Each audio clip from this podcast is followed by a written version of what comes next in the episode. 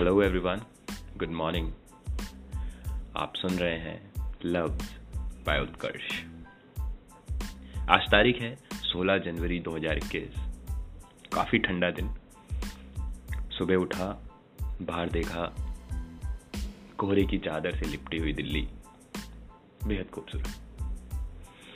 तापमान काफ़ी आज गिरा हुआ था।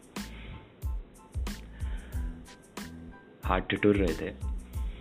दांत किटकिटा रहे थे। कलम उठाई और कुछ लिख दिया उनके लिए। लिखा है कि तुम भी दिल्ली सी हो, तुम भी दिल्ली सी हो।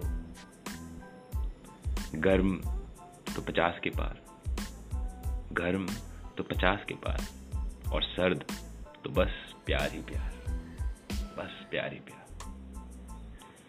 धन्यवाद दोस्तों आप सुन रहे थे लव्स बाय उत्कर्ष फिर मिलेंगे।